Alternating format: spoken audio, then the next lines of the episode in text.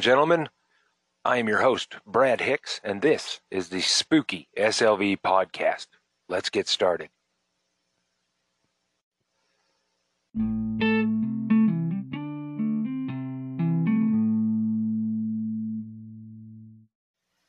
Good evening, ladies and gentlemen. I am back again. I did miss the Saturday night one.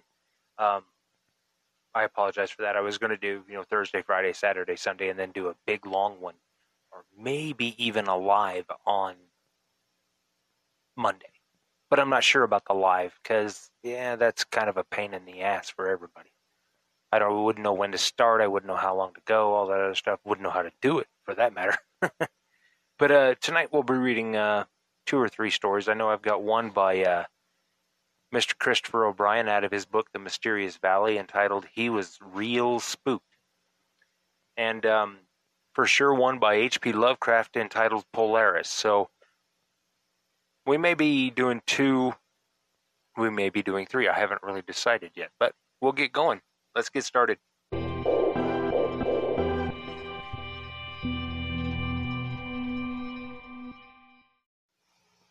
All right, folks, the first story is He Was Real Spooked by Christopher O'Brien from his book, The Mysterious Valley. Thankfully, the following two weeks were pretty quiet in the SLV. I needed some time to digest that first trip into Costilla County. I also used this time to rehearse with my band, The Business, for a series of shows we would do throughout the region that spring. I worked feverishly on financing a proposal for a 90 minute documentary concerning my amateur investigation. I had approached several friends concerning leads on possible investors for the project, and John Hill mentioned Hisa Ota, a well to do Japanese architect who owned the Zapata and Medano ranches. Ota had recently put in a championship 18 hole golf course at the Great Sand Dunes Country Club. The two, chan- two ranches he owns make up the western border of the Great Sand Dunes National Monument and contain some of the earliest sites of human occupation in North America. This rich archaeological locale is important to its owner.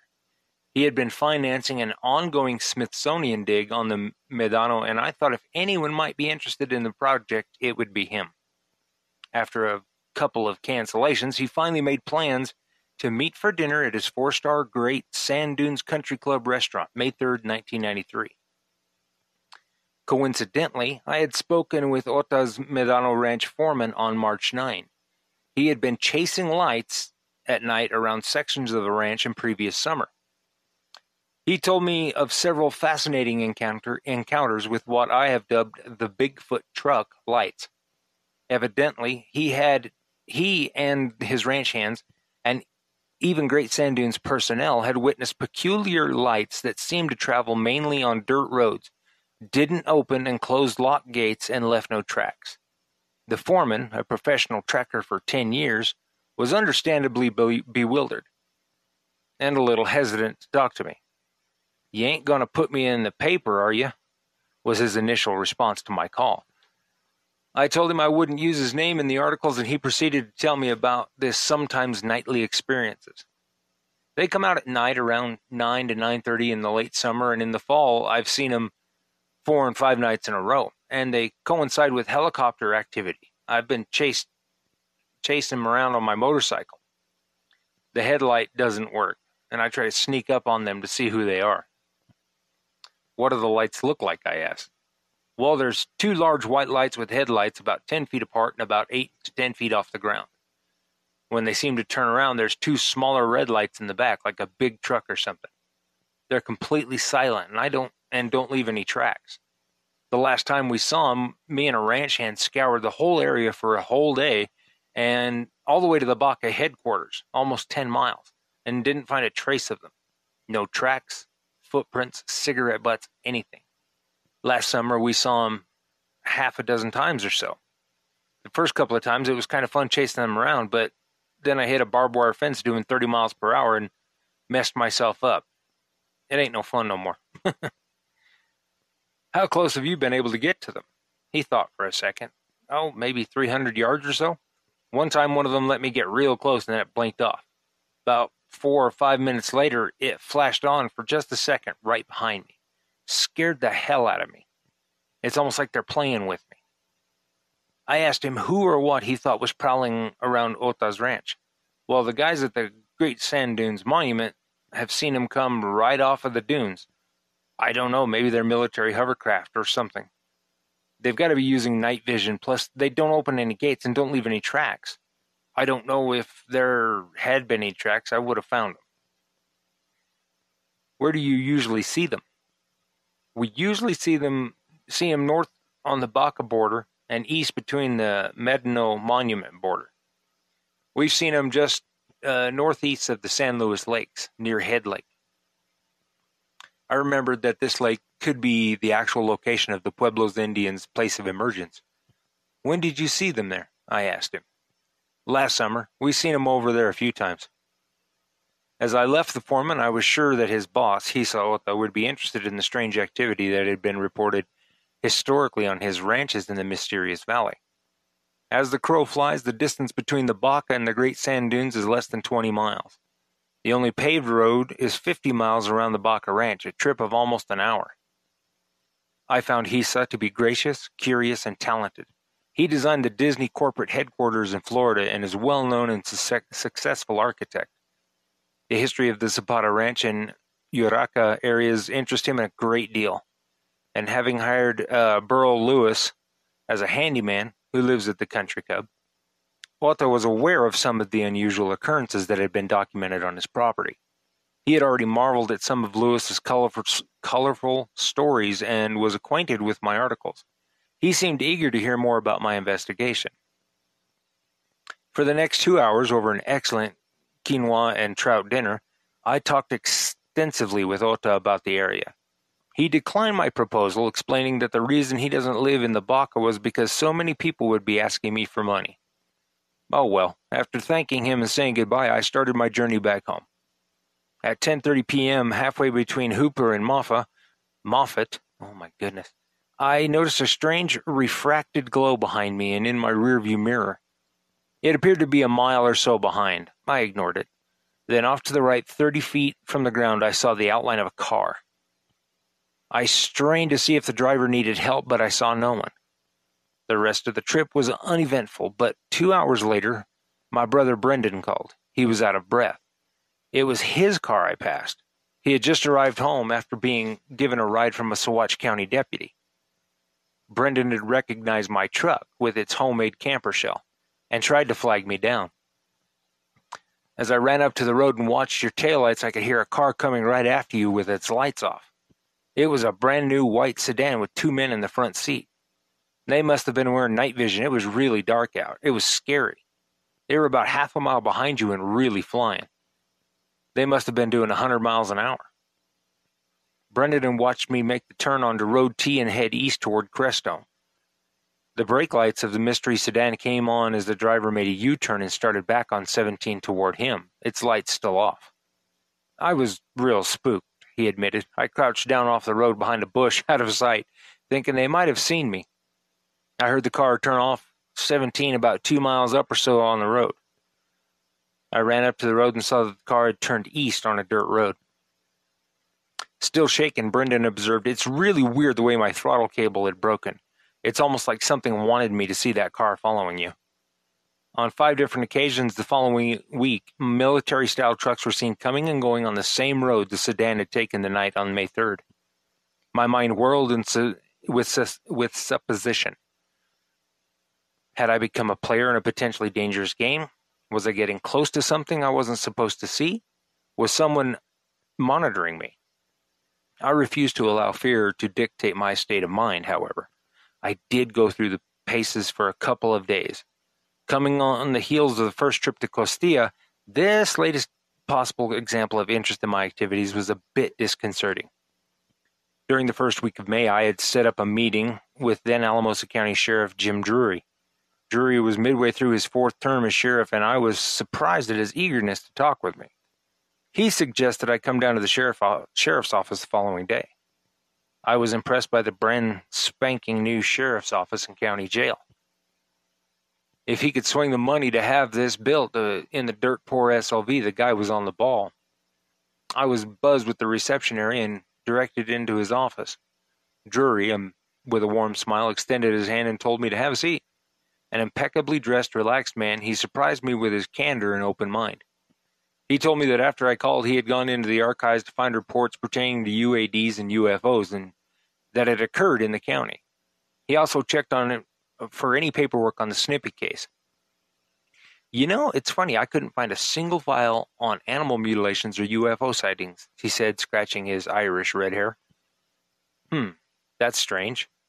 I have a lot of courier clippings that mention cases in Alamosa in the 70s. I began looking through my files for exact dates. Drury talked a bit about the UADs, and he seemed genuinely interested in the phenomena. When I moved down here, I became sheriff. I had no idea this kind of thing went on here. I remember reading about some of the Front Range reports from the 70s, but I had no idea it happened here. I think a lot more occurred here than is officially on the record, I said, showing him my documentation of unpublicized cases from Saguache County. He asked me if I had any theories concerning who or what was behind these animal deaths, and we talked at length about the various attempts to explain the mystery. It turned out that Drury had a professional fascination with non traditional social, political, and religious groups, better known in the media as cults. Not only did he have an interest, he was considered an expert. He'd taught college level courses and trained law enforcement officials all across the country. A perfect person to help interpret the non traditional phenomena I was stalking. Drury seemed genuinely interested in helping with my investigation. I asked him about cult activity in the valley, and he told me about some investigation he'd conducted attempting to unmask a ritual magic group. I casually mentioned that I was planning to go down to Costilla County con- to conduct some more interviews, and he warned me to tread lightly down there. I didn't quite know what to think of this. What was he intimating? I told him I'd welcome his company and we confirmed the trip for May 6th. Unfortunately, duty called and Drury couldn't make it. I wish now he had.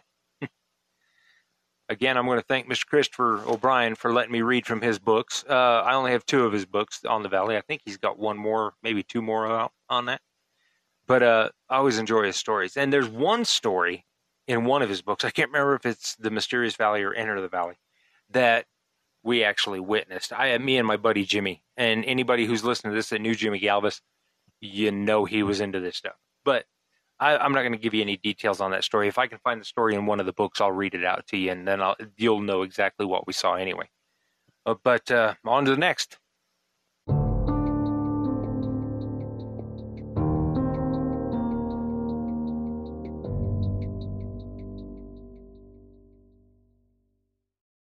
Okay, and the second story tonight is Polaris by H.P. Lovecraft. Into the north window of my chamber glows the pole star with uncanny light. All through the long, hellish hours of blackness it shines there. And in the autumn of the year, when the winds from the north curse and whine, and the red leaved trees from the swamp mutter things to one another, in the small hours of the morning under the horned, waning moon, I sit by the casement and watch that star. Down from the heights reels the glittering Cassiopeia as the hours wear on while Charles's Wain lumbers up from behind the vapor soaked swamp trees that sway in the night wind.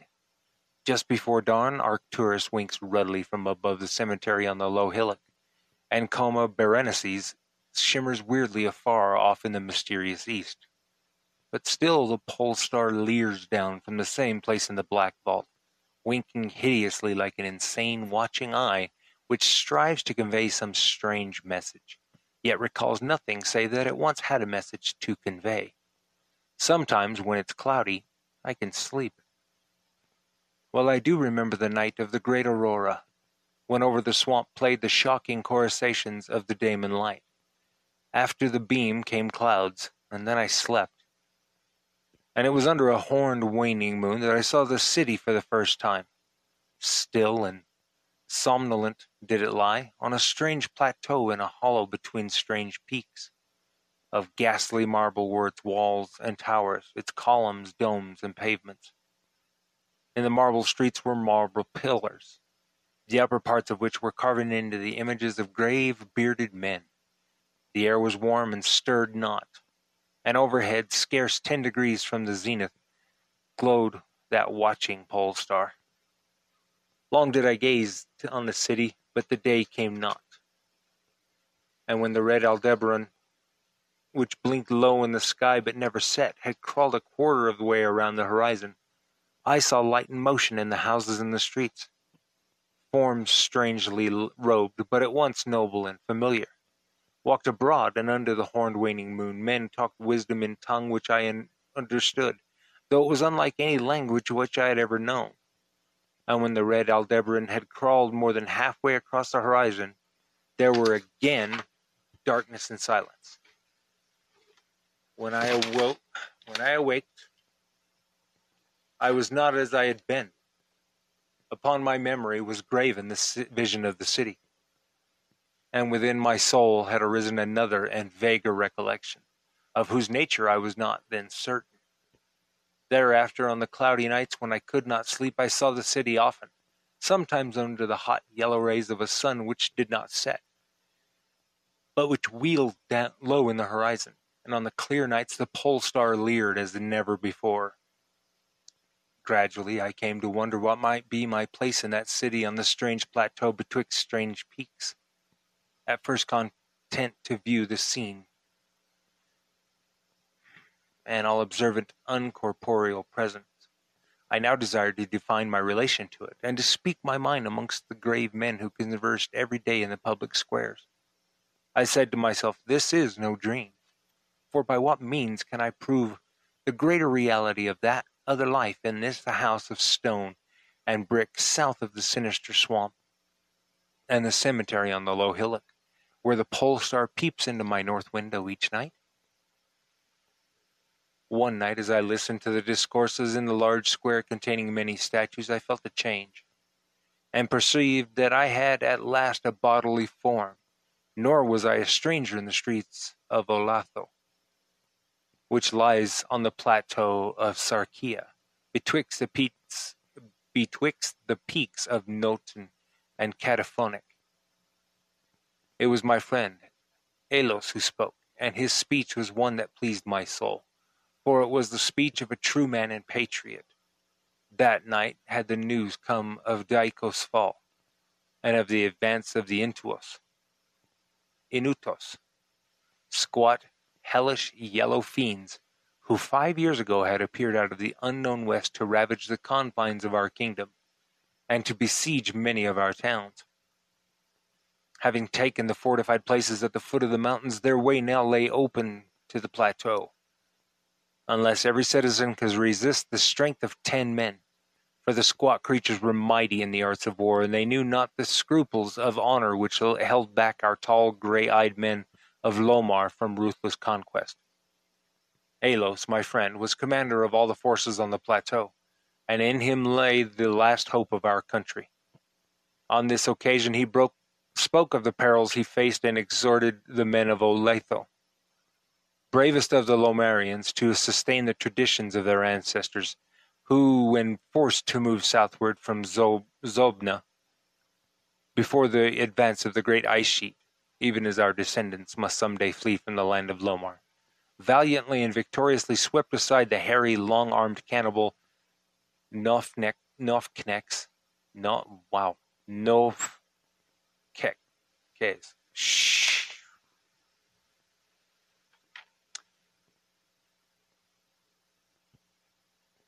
Lost it. Nofkes that stood in their way. To me Alos denied the warrior's part, for I was feeble and given to strange faintings when subjected to stress and hardships. But my eyes were the keenest in the city, despite the long hours I gave each day to the study of Pnakotic manuscripts and the wisdom of Zobnarian fathers. So my friend, desiring not to doom me to inaction, rewarded me with that duty which was second to nothing in importance. To the watchtower of Thapnen he sent me, there to serve as the eyes of our army should the Inutos attempt to gain the citadel by the narrow pass behind the peak Noton, and thereby surprise the garrison. I was to give the signal of fire which would warn the waiting soldiers and save the town from immediate disaster. Alone I mounted the tower, for every man of stout body was needed in the passes below. My brain was sore dazed and with excitement and fatigue for I had not slept in many days, yet was my purpose firm, for I love my native land of Lomar, and the marble city of Olathoë, that lies betwixt the peaks Noton and Kadiphonek. But as I stood in the tower's topmost chamber, I beheld the horned waning moon red and sinister, quivering through the vapors that hovered over the distant valley of Banof. And through an opening in the roof glittered the, may, the pale pole star, fluttering as if it alive and leering like a fiend and tempter.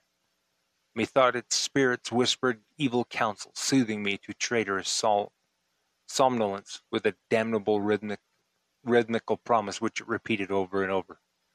Slumber, watcher, till the spheres, six and twenty thousand years, have revolved and I return to the spot where now I burn. Other stars anon shall rise to the axis of the skies, stars that soothe and stars that bless with a sweet forgetfulness. Only when my round is o'er shall the past disturb my door.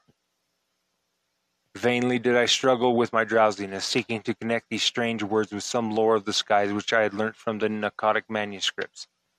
My head, heavy and reeling, dropped, drooped to my breast, and when I looked up, it was in a dream, with the pole star grinning at me through a window from over the horrible and swaying trees of a dream swamp. And I am still dreaming. In my shame and despair, I sometimes scream frantically, begging the green creatures, dream creatures around me to waken me ere the Inutos steal up the pass behind the peak Noton and take the citadel by surprise. But these creatures are daemons, for they will laugh at me and tell me I am not dreaming. They mock me whilst I sleep, and whilst the squat yellow foe may be creeping silently upon us. I have failed in my duties and betrayed the marble city of Olathoë. I have proven false to Alos, my friend and commander, but still these shadows of my dreams deride me. They say there is no land of Lomar save in my nocturnal imaginings that in these realms where the pole star shines high and red Aldebaran crawls low across the horizon. There has been naught save ice and snow for thousands of years, and never a man save squat yellow creatures, blighted by the cold called Esquimaux. Esquimaux. As I writhe in my guilty agony, frantic to save the city whose peril every, every moment grows, and vainly striving to shake off this unnatural dream of house of stone and brick south of a sinister swamp and a cemetery on a low hillock, the pole star, evil and monstrous, leers down from the black vault, winking hideously like an insane watching eye, which strives to convey, convey some message, yet recalls nothing save that it once had a message to convey. Okay, I'm going to apologize for the way I read that. That was terrible. I started all through that one, but it's a good one. It is a good one. Um, I think the two is going to do it for tonight. It's right now. It's two thirty in the or one thirty in the morning, and I've got to get some sleep.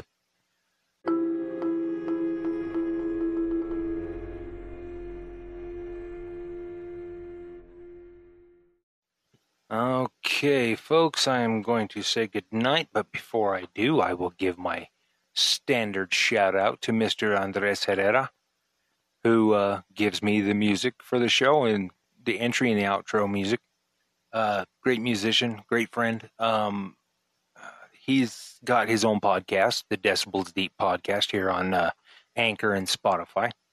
And you can also find under that same name, you can find him on Instagram you can also find him on Instagram as Entropy and Motion Music, and he is great. I mean, you can listen to some of his music here on Spotify as well under that name, Entropy and Motion. He's got great music. Short little LPs, they're really good stuff. I listen to him quite a bit. I've actually got him on my playlist on Spotify. But uh, give him some love. Show him some love there on Instagram and uh, listen to his podcast. It's great stuff. And listen to his music on Spotify. That helps him out quite a bit and I do believe he's on other platforms. I just don't know what ones. Um, then I would like to quickly mention the sponsorship for the Spooky SLV. Um, it's kind of like Patreon, where you can pay monthly, and you, there are different tiers. Um, I'm actually thinking about doing, if anyone does like the ten dollar tiers, I'm actually thinking about doing uh, illustrations from some of the stories that I've read and give those out to the uh, to the ten dollar tiers. Make prints of them and do it that way. I'm considering it. I'll have to work up a, a good uh, a good dollar, a good dollar. have to work out a good perk for everybody. But um, you know, it's it's not something that you have to do monthly anyway. I mean, if you want to just get onto the support page, which there is a link on my Spotify page that leads you to the support page. Um, you know, it starts at 99 cents or it goes up to 4.99 or it goes up to 9.99. And that's per month, but you can do one month and then cancel it. So it could be like a one-time gift. Um, every month would be much better for me.